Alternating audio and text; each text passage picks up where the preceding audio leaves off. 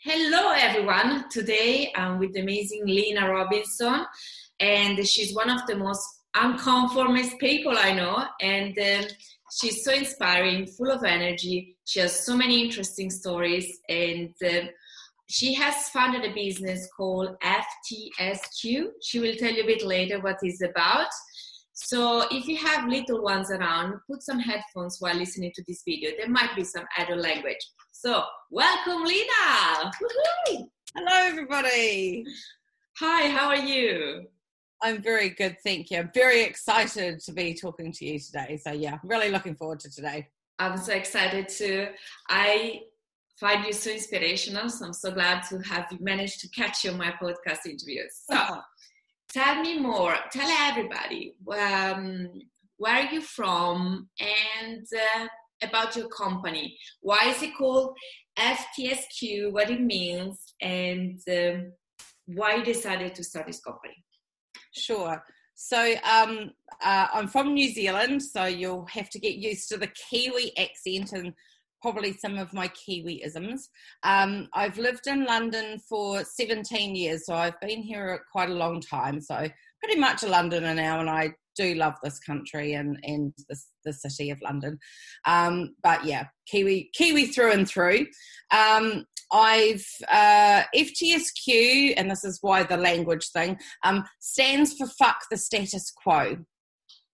Yeah, just let that sort of sink in for a minute. Um, uh, and the reason for it is I, by nature, am a maverick and have always been a bit of a maverick, but I'm also a, a caring person. And throughout my career, although I am a nonconformist, um, I've had corporate careers, but I was also, uh, and this is something that um, we've already talked about um, previously in private conversations, is um, I was born to a uh, mixed race mother who is Maori and Scottish, uh, who is also happens to be a Jehovah's Witness. Um, but I was my father is a white, uh, originally dope dope smoking hippie uh, that did landscaping and was very nonconformist and always had artists and creatives and um, people that were musicians because he's a musician himself. And so I came from this very diverse very different two people who still are together, by the way, and very much still in love. And mum's still a Jehovah's Witness, and dad doesn't smoke dope anymore, but he's still a very creative, you know, personality. And, um, you know, having that very diverse upbringing, where constantly having very unusual type of people coming through my life, um, I have categorically been brought up very nonconformist. And as a result of that, although I ended up um, in jobs where uh, I was often in very corporate environments because I ended up uh, doing work where I was in an office, and we'll talk, probably end up talking a little bit about that later. Um, I was always the maverick in those situations, and I did go on to have a very, very in London, a very, very successful corporate career in one of you know several of the biggest advertising agency groups in the world at a very senior level um, as a new business director both in the uk and global at a global global level. And but i was always feeling like i was kind of out of sorts because i was the non-conformist and quite often in trouble as well because I was the maverick and always bucking the system and always getting told off for doing things that I shouldn't be doing. Um, but they let me get away with it because I was making them shitloads of money. So um, I was kind of always in that that spot. But because I'm the personality type that I am, and I'm bolshy and I'm a Kiwi and I will say what I need to say, I was okay because I am that strong minded, stand up for myself, um, won't back down kind of personality, I was the kind of maverick that, and nonconformist that could get away with it. But all throughout my career and also at school as well, I would notice the nonconformists, the quieter ones, that would, by their teachers, by their friends, by their parents, um, by their bosses, and by their professors, and that kind of thing, they would kind of be told that in order to succeed, they needed to conform. And I kind of say, fuck that. No. And I, it made me really sad because I would often see really um, amazing people uh, have their potential squashed in, into a box and not really become the people that I thought they really had the potential to be. These nonconformists that were truly brilliant never turn into what I knew that they were potentially able to become. Now, some of those I, were I was able to save. I would take them in under my wing and protect them. I couldn't protect everybody. Um, and I've had several businesses where I've been able to take some of those people in. This is my third, um, FTSQ is my third business, and I've been able to take them in. Obviously, I can't save everybody, but the reason I've set up FTSQ yes, I've got to make money. It's a business consultancy set up to support non-conformist business owners to uh, to enable them to have the support from somebody that knows how to run a business to run it successfully but to enable them to do it with somebody that understands the squiggly brained person in a better way and support them in a different way than somebody say from a more traditional way of doing things so a consultancy like a PwC or a Deloitte or that kind of mindset. Um, I wanted to not just create a business, which I do have to do because I've got to make money, let's be honest, but I wanted to, first of all, create a community. I wanted to create a community first from FTSQ, which is about um, providing a safe space for nonconformists to be themselves, where they weren't judged, where they were enabled to feel like they could be themselves, where that person that's always felt like they've been a square peg in a round hole could kind of go, Oh, I can be myself and I can be weird and a bit odd and a bit quirky and a bit not normal and be the nonconformist amongst other nonconformists that weren't judging them, but also felt like they were accepted and that they were amongst people that could also offer support and guidance and help and knowledge in a way that they could understand and get. Um, and that's kind of why I've set up FTSQ. It's hopefully going to be my last business, the one that is going to be the one that it's my heart. It's it's where I've kind. I think it's kind of where I've always been heading, but didn't know it because mm. I feel like I've landed where I need to be. Awesome. Yeah.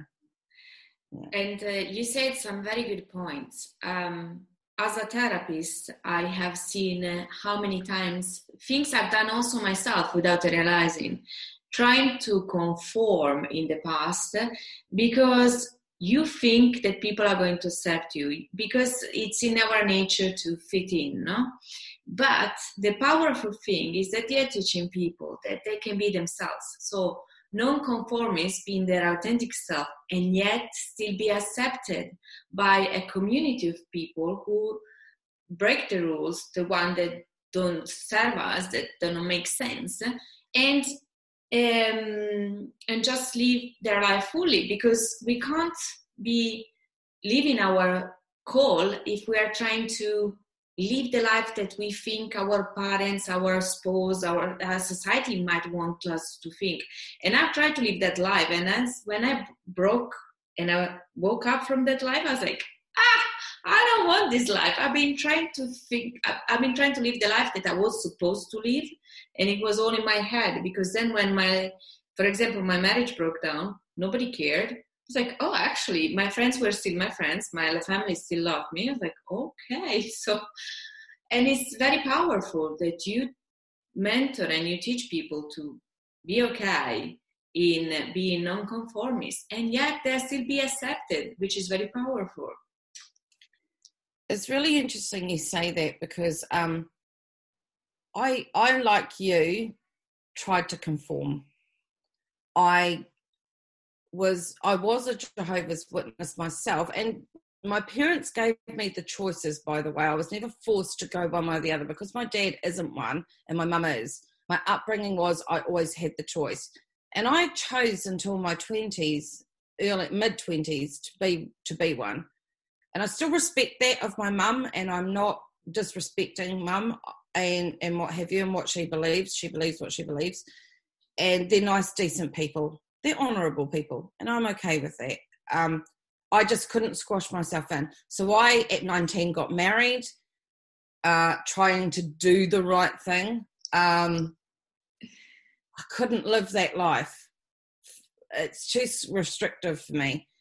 Um, I'm too big a personality. I don't fit all the things that they want me to do.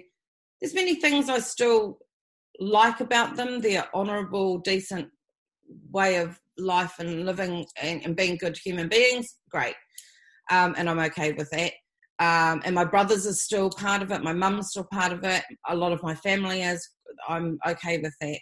Um, but I threw a grenade in, and I've done this a few times in my life actually. I threw a grenade into my life where I made a choice at one point in my life where um, my marriage ended uh, after only a couple of years and that was one one of the grenades where I literally turned my back on everybody. And part of the ending of it was I had to make a choice of ending it and never speaking to any of the friends in that religion ever again overnight.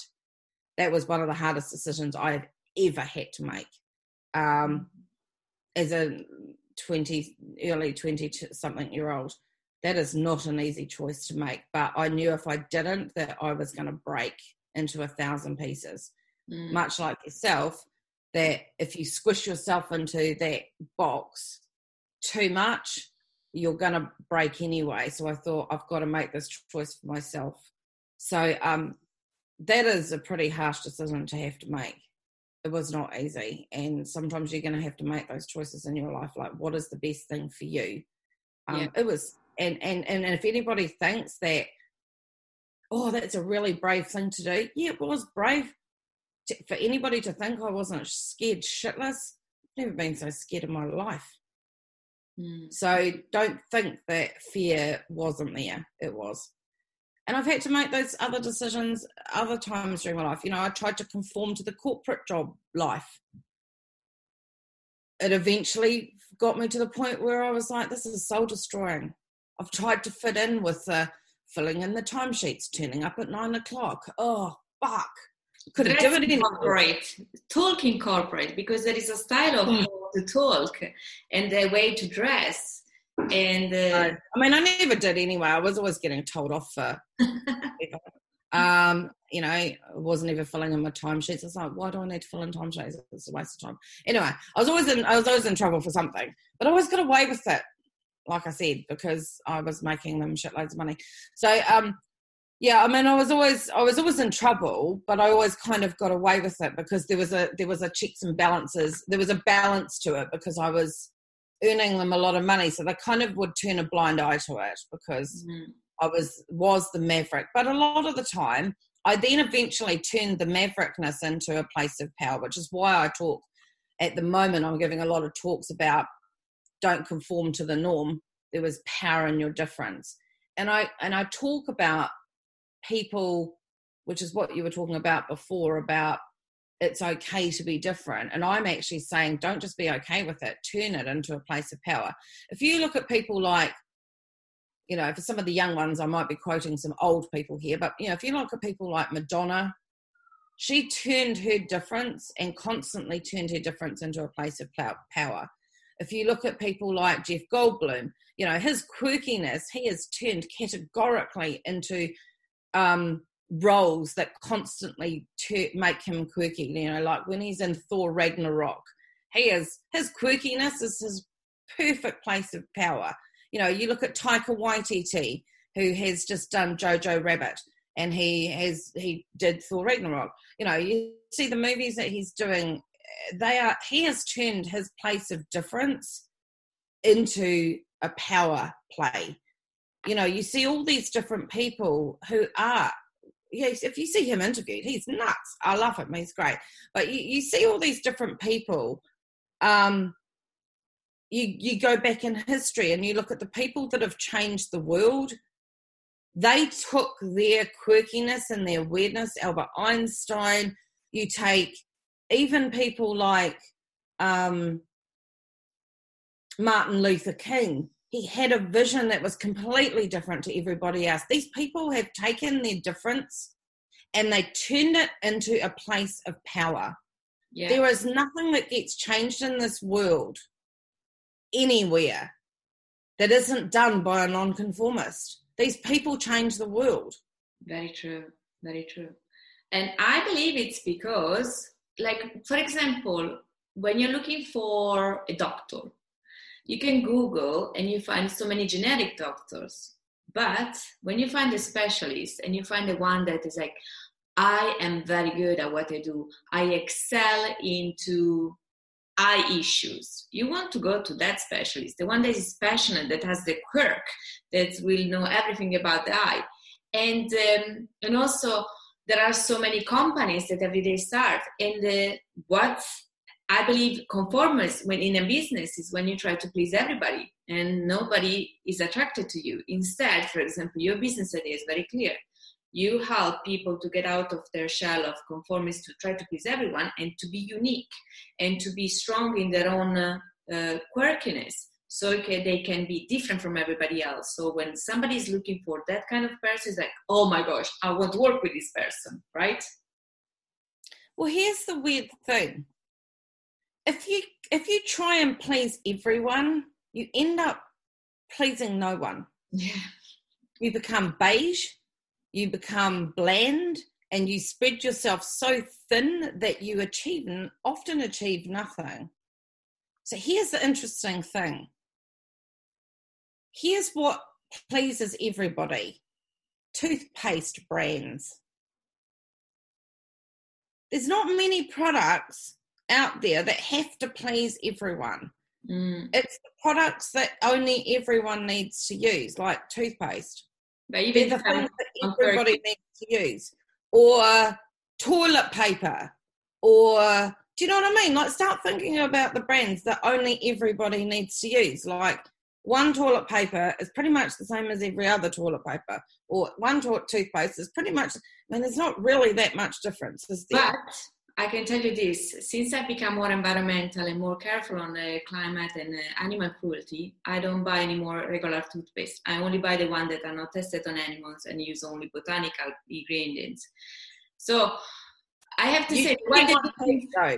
Sorry? You get my point. You, you get yeah. my point. I, I understand what you're saying, but you get my point. Like yes, there's some subtle differences, but toothpaste is toothpaste at the end of the day. Like yeah, but the one who do it differently within my own ethics, I go to the quirky ones, as you said before.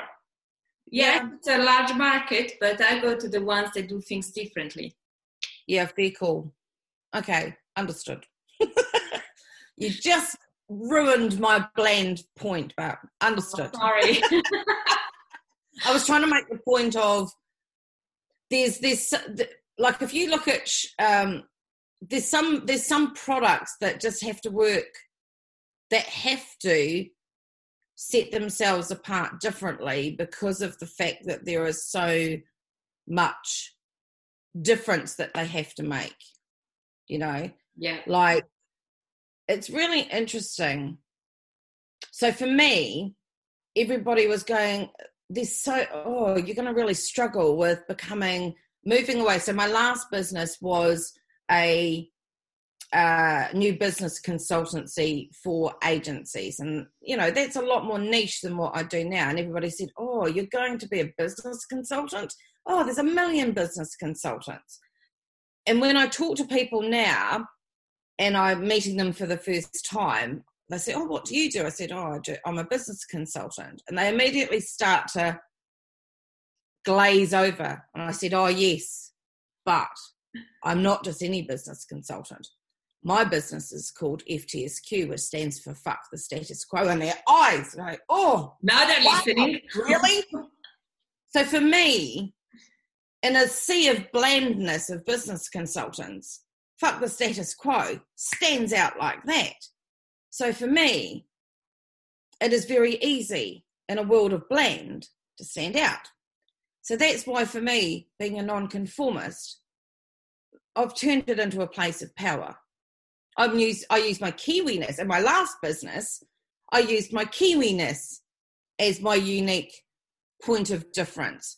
When I first came over from New Zealand, I used to get teased about my accent, and it used to bug me a lot, and it used to affect me a, little bit, and most used to, you know, make me feel a bit down. Oh, I'm, I'm the weird one again. I'm the odd one out again. You know, the Kiwi, and it's a tough. And then I thought, oh no, forget that. You know, I'm not. No, I'm gonna. And I turned it into a place of power. And the fact that I called my first business originally it was called Kiwi Girl because I started on my own and then I brought a business partner in, which was a bloke.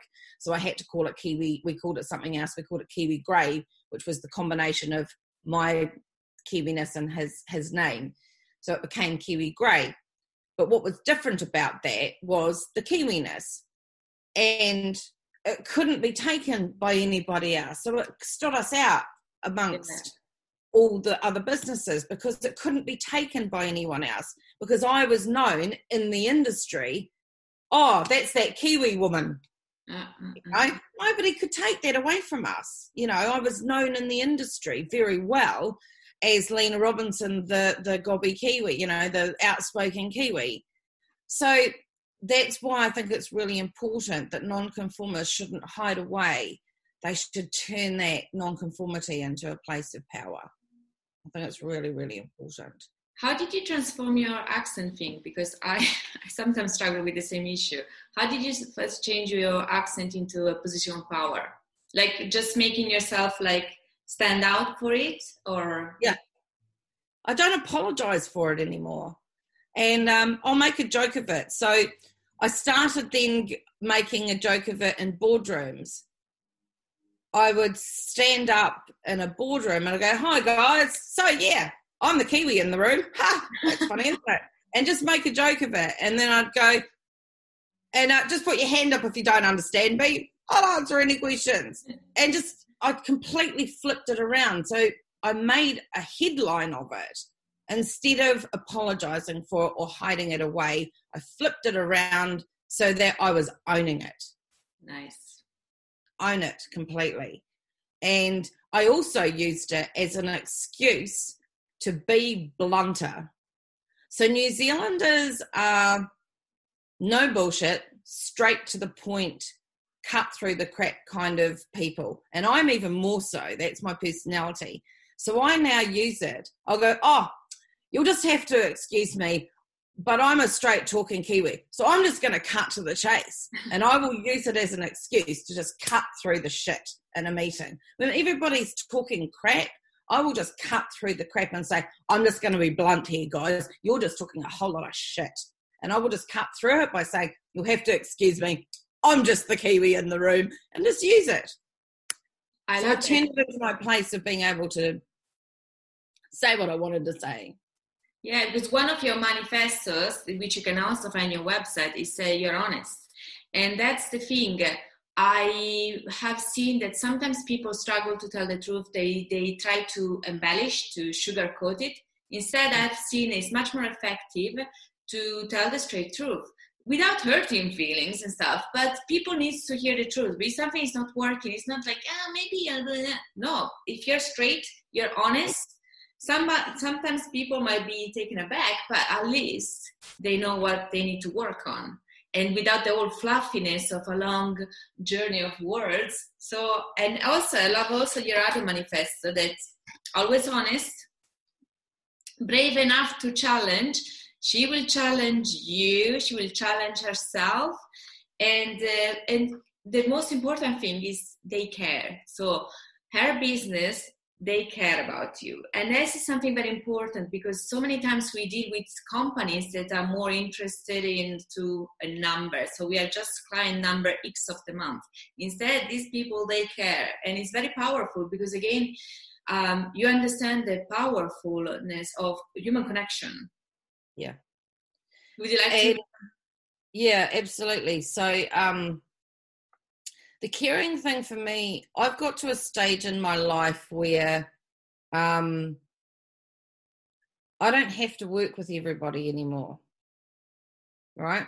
Which is why I'm very careful about who I choose to work with. And the reason for that is, is that when I'm giving my heart over to the people I'm working with, I want it to be giving it to the people I care about. So the reason the branding is so strong and uh, if anybody goes and looks at both my profile on LinkedIn or the profile of the business, the profile of the business on LinkedIn says we don't work with dicks. and the reason that is is that I've got to a point in my life where I only want to be working with the people that deserve my care and attention. The reason for that is is that once I decide to give you my care and, t- and attention, I will give you my all, as will the business, because it's not just me, or won't won't be soon. It wasn't, and then it was, and then it is again. Um, and the reason for that is is that I don't have time for bullshit anymore. I'm too old. I've been working for 30 years now. I'm done with working with idiots. I can't be bothered. Now that may sound tough and whatever, but like I have a choice in my life to not have people like that in it, and that's okay, and I'm okay with that.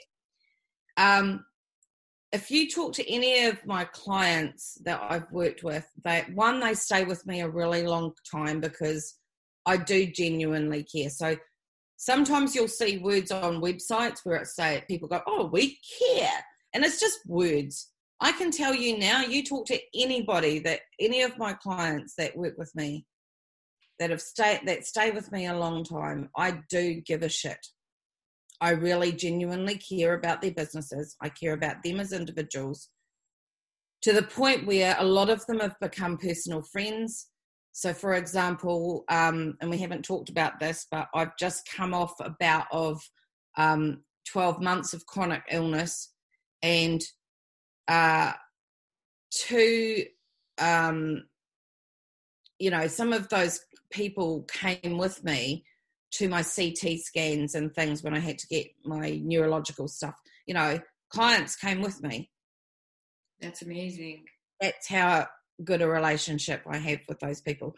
So, um, yeah, I genuinely care. And it's because I think it comes from having uh, my parents have their own businesses all of my life.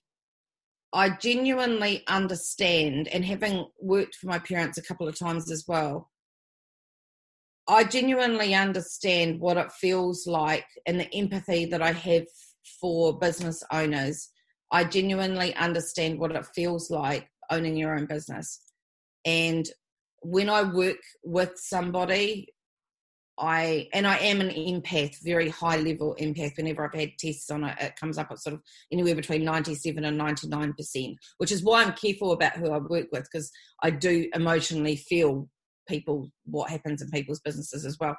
So um, when I'm working uh, in people's businesses, I'm feel often feeling like when they're having problems, I'm I'm worried about what's happening with their business. I feel what's going on. I like wake at night going, oh, this is going on with them. Oh, what could we do? You know, because I'm feeling what's happening. You know, which is why I I don't have massive business. I want don't want to work with gazillion people. I want to work with the people that I care about and what have you. So yeah, it matters to me. Those people's businesses matter to me. I want them to succeed. My I will feel I've done the right job when those businesses are being successful. You know, um, yeah, it matters. It genuinely matters to me. You mentioned about your uh, helping your parents store. yeah, sorry. But that's the thing is because um, I believe all of us we would rather work with somebody who's passionate and uh, they want us to succeed rather than going to somebody where we are just uh, work. Instead you uh, when you work with somebody you're very selective which is very good because you don't want to work with everybody. You just want to work with the people that you feel you can help and they connect with you. So it's very it's lovely the relationship you're building. Like they come with you to the exams and stuff. That's beautiful. That's beautiful. Yeah I love my clients. And they love you back, clearly. So I hope so. I think they do. Yeah. I mean, even when I wasn't working with them while I was ill, they were ringing me and connecting with me all of the time to make sure I was okay. They were sending me gifts. They were ringing up to see how my health was. They were sending me stuff to do with my health. Um, yeah, they genuinely were making sure that I was okay on a genuine basis to make sure that my mental health was okay, as in, you know, was because it was obviously a very stressful time. They were just checking in on a very regular basis just to make sure I was okay. Um, yeah, they were pretty cool. Still are pretty cool. That's lovely. And also, you mentioned before how you saved your business, um, your parents' business. Would you like to tell more about the shop? Eh? What did you do? And I already heard this story. This is fantastic. Yeah, sure. Um, it was quite a long time ago, and I was very young. I think I was, how old was I? I think I was about 24 ish, 25, something like that. Um, I'd been working because I started working really young. Um, I didn't typical nonconformist. Uh, didn't go to university. Should have, probably could have quite easily. I intended to, but um, I went and did a, a summer holiday job um, for a entrepreneur, and didn't and he offered me a, a, role and i thought do i go to university or do i go and work for this amazing entrepreneur and learn off of him? And i decided to learn off of him instead. Um, but so I didn't go to university. But um, so i started at just before i was um, 18 i think it was. Yeah. And uh, so started really young. So by the time i was 24ish i'd been working quite a long time and my parents had got themselves into a little bit of trouble and not through any fault of their own necessarily. Somebody had done them a bit of a dirty and they had been um, kind of screwed over by somebody and left being owed a lot of money by somebody that had skipped the country. And as a result of that, they were in trouble with the Inland Revenue, which is the equivalent of HMRC in New Zealand. And what they needed to do was they were pretty much basically going to be put under, um, put into administration, is what they call it over here, um, by the Inland Revenue. And they basically said to me, um, you need to come and help us get out of this situation? Will you leave your job and come and help sort this out? And of course, it's my family business. Um, we were going to lose the house, they were going to lose everything. And I said, um, Yes, I will come and help you sort this out. So I left my job. It's another throw throwing the grenade into my life. Um, of course, when your parents ask for your help, you do. So I left my job and I went at, to work for my parents, and I what I basically did is I went and negotiated with the Inland Revenue and I said, right, here's the option. You can let us trade out of this, or you will end up with nothing. Mm. So if you allow us to, and they said, well, if you can go and convince all of the other creditors that they owe money to, um, that this is okay, and we put a payment plan in place, and they allow that payment plan to happen as well, then what we will do is we will stop charging them at this point for all of the interest. The interest won't carry on from this point. We'll, we'll halt it there as long as you stick to the payment plan of these dates and this amount and da da da da. And we will give you X amount of time to pay it off.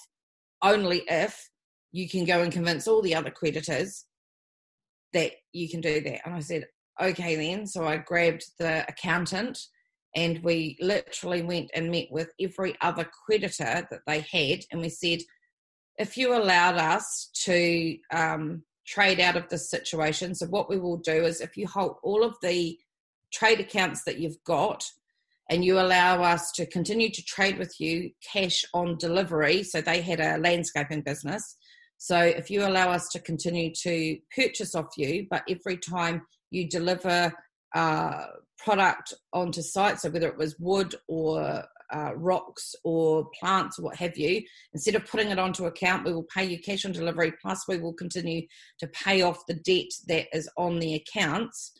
Um, will you let us trade out of this? And because they knew my parents were very honourable people and that they'd been left in the crapper and this wasn't something that they were doing intentionally, every single one of the creditors said, Yes, we will let you do this. Now, I was 24 years old and I did it with the accountant, but we went to see every single one of them.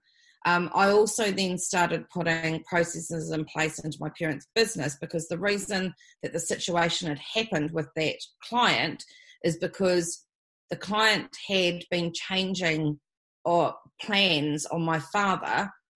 My father's an amazing um, d- d- creative person and he's an amazing landscaper and what have you. But what had happened was he let the client keep changing plans on him without changing the quote amounts and not sign a, agreed amount. He'd verbally changed the amounts, but basically hadn't signed agreement that the the prices are changed.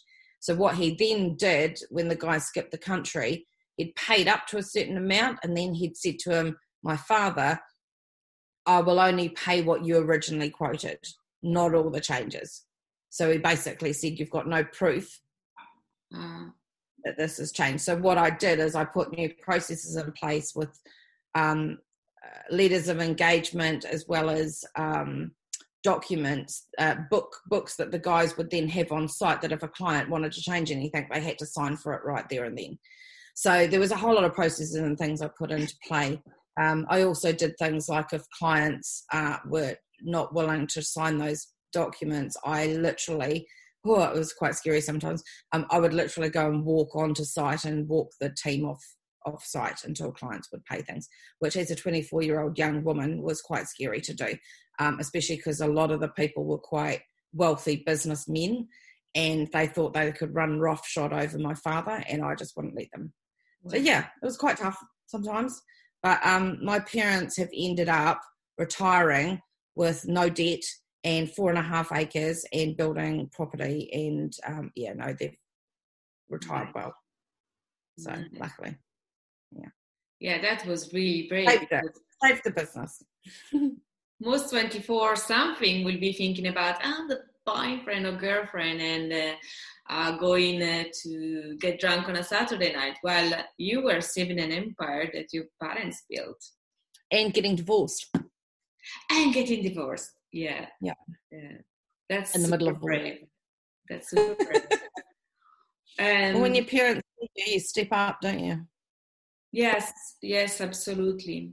And what has this experience taught you? Like how that 24 years old is the one still fueling this business and uh, because I guess also what I've noticed, women, I don't know how it's in uh, New Zealand, but in Europe and US, a 24, 24 year old guy will have had been perceived much different than a 24 years old girl. Do you have the same issue in uh, New Zealand? No, I don't think of myself. Um, New Zealand's a really interesting country because um, New Zealand was the first country in the world to get the female vote.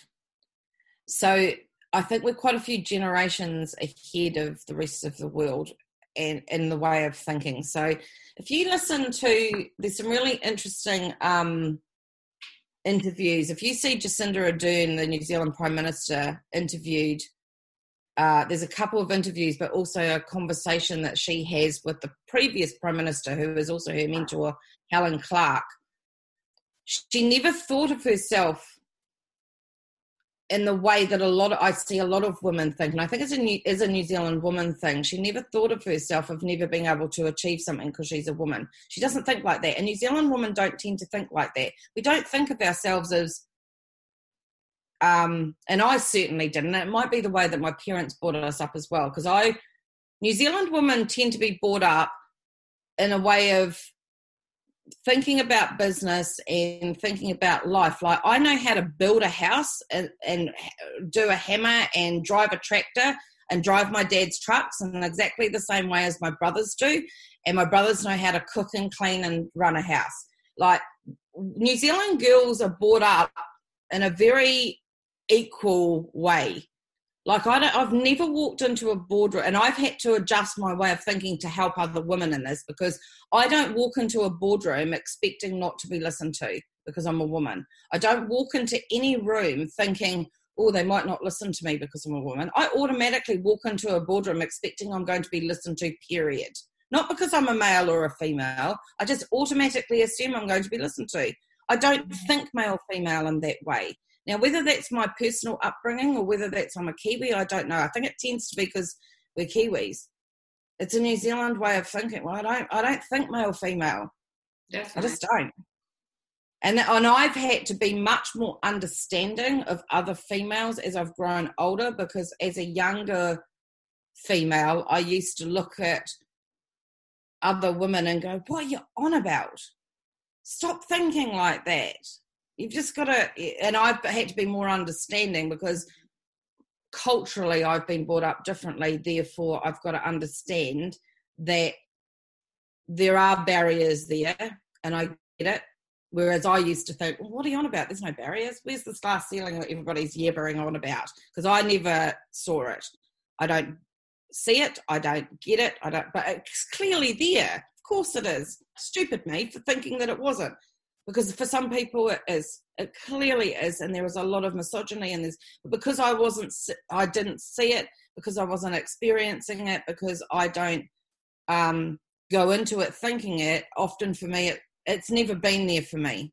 That's better like this. And i'm not treated like that because i don't think like that but confidence in women is a big issue and because of that issue it's there for a lot of people therefore they're treated like that and it's a bad problem big big problem yeah. And I hadn't recognized it for a really long time. And it's something that I've had to grow up a lot about and change my attitudes towards because I wasn't very understanding about it for other women for a really long time. Yeah. Which is not cool. It's not cool. When you're assertive, you feel somehow you need to justify. We justify ourselves much more than uh, guys do. But I think it's a positive that you because I don't justify myself. I don't need to. Mm. No need to justify. I'm just me. You, you either do do is, it or don't do it.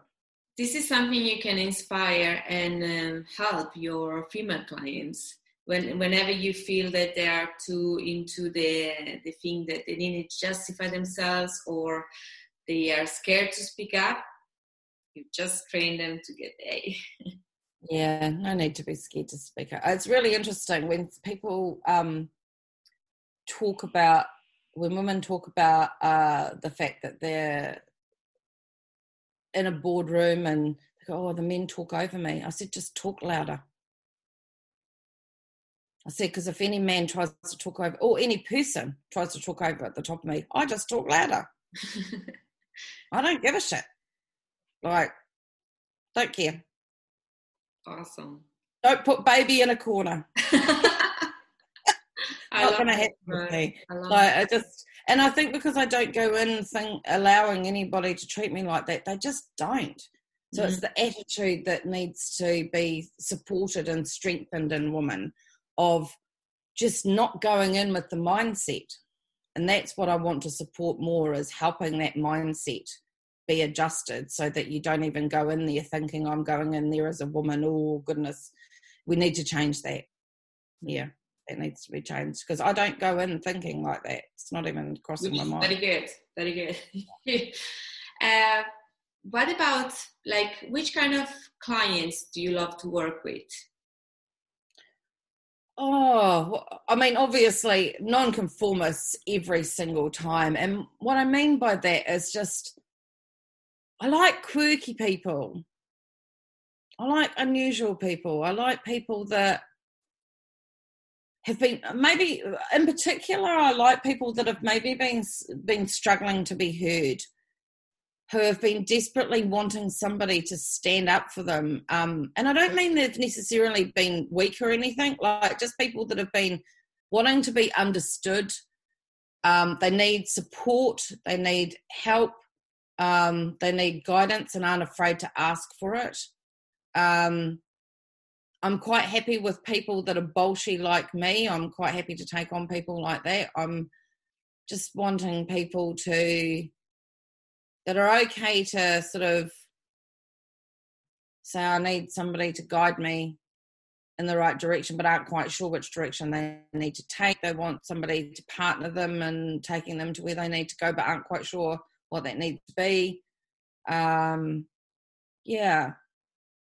And people that kind of struggle with the business side sometimes. So a lot, I often end up working with a lot of creative types um, that as I said before, think in squiggly lines is how I like to describe it, who will just, for instance, struggle with maybe being organized or struggle with trying to run their business because they're not very good at the business side, but they're really amazing creatives, or maybe they're really struggling with they're, they're really creative but they can't sell they don't know how to sell any of it or you know that they usually they often come in the form of um, good at one one bit of it, but they're not good at the other bit of it. Yeah. Um, or particularly may have a business that's maybe reached a certain level, but for some reason, and it's usually the owner can't get out of their own way. For some reason, they've kind of hit a level and just for some reason can't get it past just keeps hitting the same level, can't seem to get bigger than what they are. Yeah. Yeah, um, something I struggled a lot in the beginning because I was trying to do everything. So I was trying to become a, a jack of all trades and I was a master of none. Instead, I wish I just focus on what I was good and I will hire people who knew how to do the other things like uh, things that I'm not strong, because that's the thing. I believe the best way to start a business is, or if you have already a running business, is to keep doing the things you're good at and then collaborate or hire people that can do that side where you are weak. Because solos, you don't go very far. I've learned that lesson in a very hard way. So, as you said, you work with exceptionally talented people who are very creative and they're very good at what they do, but maybe they don't know how to sell or they don't know how to organize their business. These are very big, big things, and um, and unfortunately, online, if we listen to what's online, uh, everything you can learn it by yourself. Just learn $19 here, $20 there, 30 there, and then you spend a lot of money in things that are overwhelming you and you have to do all by yourself. Instead, when you hire somebody who knows what they're talking about, like you, you're an expert, you know how to do sales, you know how to run a business, then people can take a sigh of relief and say, oh, Lena is working on that, and I can focus on what my creative side of the business or whatever they do. I see a lot of people wasting time on bullshit. Guilty of that. I've done that a lot. Um, and I also see a lot of people buying crap from cheesy salespeople. It drives me insane. Um, you can waste a lot of time just doing the cookie cutter stuff. And don't get me wrong, there's some good stuff out on the internet. Of course, there is. You know, and you can learn a lot of things and you can gather a lot of stuff but there is nothing like just working with somebody that's done it them that's done it before. It can cut through the crap. Yeah. Like why try everything when you can just t- talk to somebody that goes, yeah, don't do that, don't do that, just do this. Yes. Specifically for your business, specifically for your audience, specifically for your product, your service. Because what you're going to do is you're going to end up wasting a whole lot of time, money, effort, energy, trying cookie cutter approaches when somebody can just very quickly, succinctly go, right, here's what's going on in your business, here's what your audience is going to be doing, here's what we need to do, here's what, through my 30 something years of experience, can tell you, having sorted this, done this, da da da da da, this is what you need to do. Forget all that crap, do this. Because I know this works for a fact. Yeah, yeah. I just feel this bullshit that people, uh, the messes I'm, I have to create, fix sometimes, does my nutting because I'm just thinking, oh Christ, man, the amount of crap that you have to get rid of first, when I could have just so easily just gone, oh, just do this. oh, it does my head in. And I just see it all the time. All this crap that gets put up on Facebook and LinkedIn and Twitter and uh, do these funnels and do this, you know, do all this and you get 30 leads in a month and you're like, oh, it's just bullshit. Mm. It's just bullshit. Does yeah, and plus because when uh, somebody works with you, uh, you can uh, sort the things because a lot of those cheap things that they're trying to sell on the internet, a lot are softwares or ebooks. I think it's like do it yourself. And uh, putting a furniture from IKEA by yourself is one thing. Buying a furniture that is sturdy made, that will last for the future generation, that you can give to your kids, is different. There are two different concepts. And you can arrive in the thing to give your intuition, which you have an amazing intuition. You are very good in business and sales. And so you can check how a business is doing, the health of a business, and yeah. you can see where it needs improvement and what needs to be gone. And so it's very powerful. And um, like, how, what is your the thing you do the most for businesses? Like, how is the most common way you help them? There isn't. There isn't one. I'm See, not going to even. I'm not even going to. I'm not even going to answer that. That's there's no. There is no common uh, actually, no, there is one. It's usually the owner of the business. The owner of the business is usually the problem. If there was one common thing, they're usually getting in their own way. In which way? How do I explain this? Their own blockages are usually their own um, their own blockages, their own bullshit, their own crap is usually fundamentally the thing that is getting in the way of their business taking it to the next level. Processes can be easily fixed, problems can be easily fixed. You can guarantee, because I, I have a, an audit that I do on a business that looks at everything that's in the business itself. But fundamentally, when I step back from it, and I because you're looking at the business, but I can almost guarantee you when you get to the real heart of the thing, the thing that's probably really getting in the way is probably the owner itself, either doing something that's silly or wrong, or fundamentally they are getting in their own way because of attitudes or behaviors or issues that they have in their own self, which is why we have a consultancy part of the business, but something that I put, and, and I'm bringing somebody on board that's going to be doing more of that side of things, and I'm going to step back from the consultative part of the business. And what I'm going to personally be focusing on is more mentoring and coaching of the business owner themselves. And the reason for that is is that nine times out of ten, the real problem is the owner of the business. Yeah. Because they have got some kind of block emotional or mental block that is getting in the way. Which and it's behavior that's getting in the way usually. Which Nine times out of ten. In fact, probably ten times out of ten, usually. Which is the um, self-sabotaging behavior or mental block that you face that you can see is the most common, or the one that you find the most uh, frustrating? I don't know. Oh, the one that's most common is imposter syndrome. I keep coming upon it over and over again, and I've done some research, top level research, not deep dive research, but just done some research into it, um, and sort of pulled together some stuff on it. Uh, not not as in I'm a psychologist or anything, just gone and got some other things from other people and sort of pulled it together into a document um, to give to people. Um, and I'm doing some more study myself on cognitive behavior therapy so that I can upskill my knowledge as well.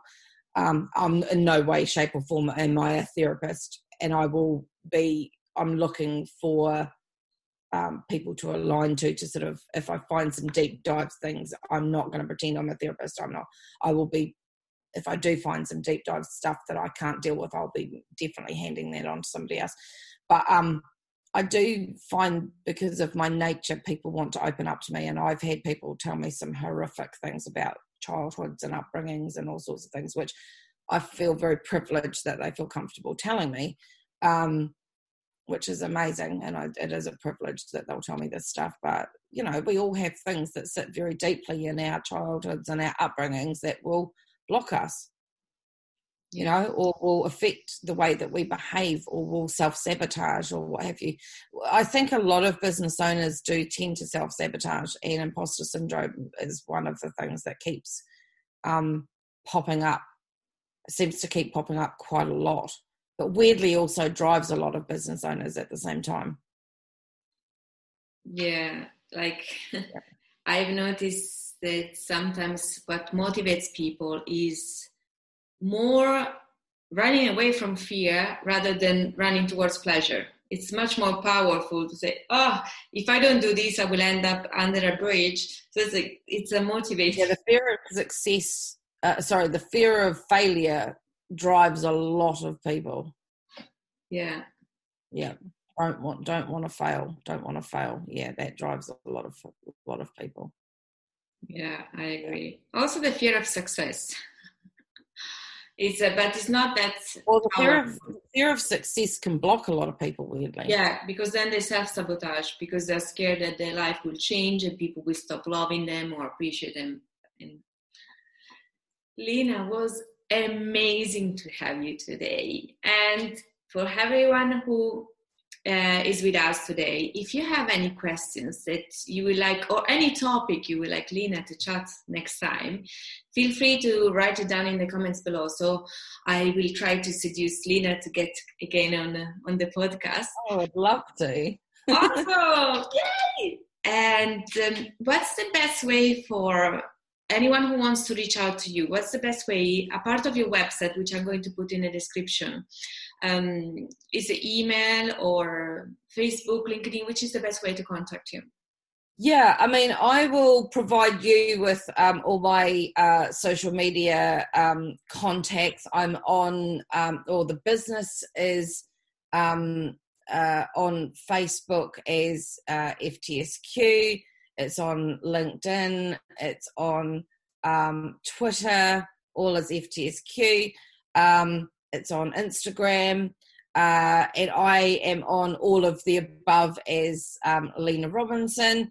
So um, yeah, I will provide you with all of those, and they can get me at my email, which is uh, Lena dot so L E N A dot Robinson at ftsq.co.uk. Um, but I'm always on all of the socials. So uh, yeah, I will provide you with all of that, and you can put that into the information that you uh, when you absolutely.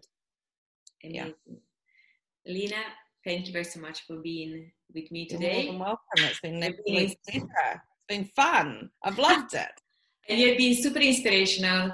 You have told us so much. You taught us so much, and it's been amazing. Thank you very so much. Oh, you're absolutely welcome. It's been absolutely lovely. Thank you for having me big kisses, virtual kisses, and uh, talk to you soon. Bye, everyone. Thank you Thank for you listening.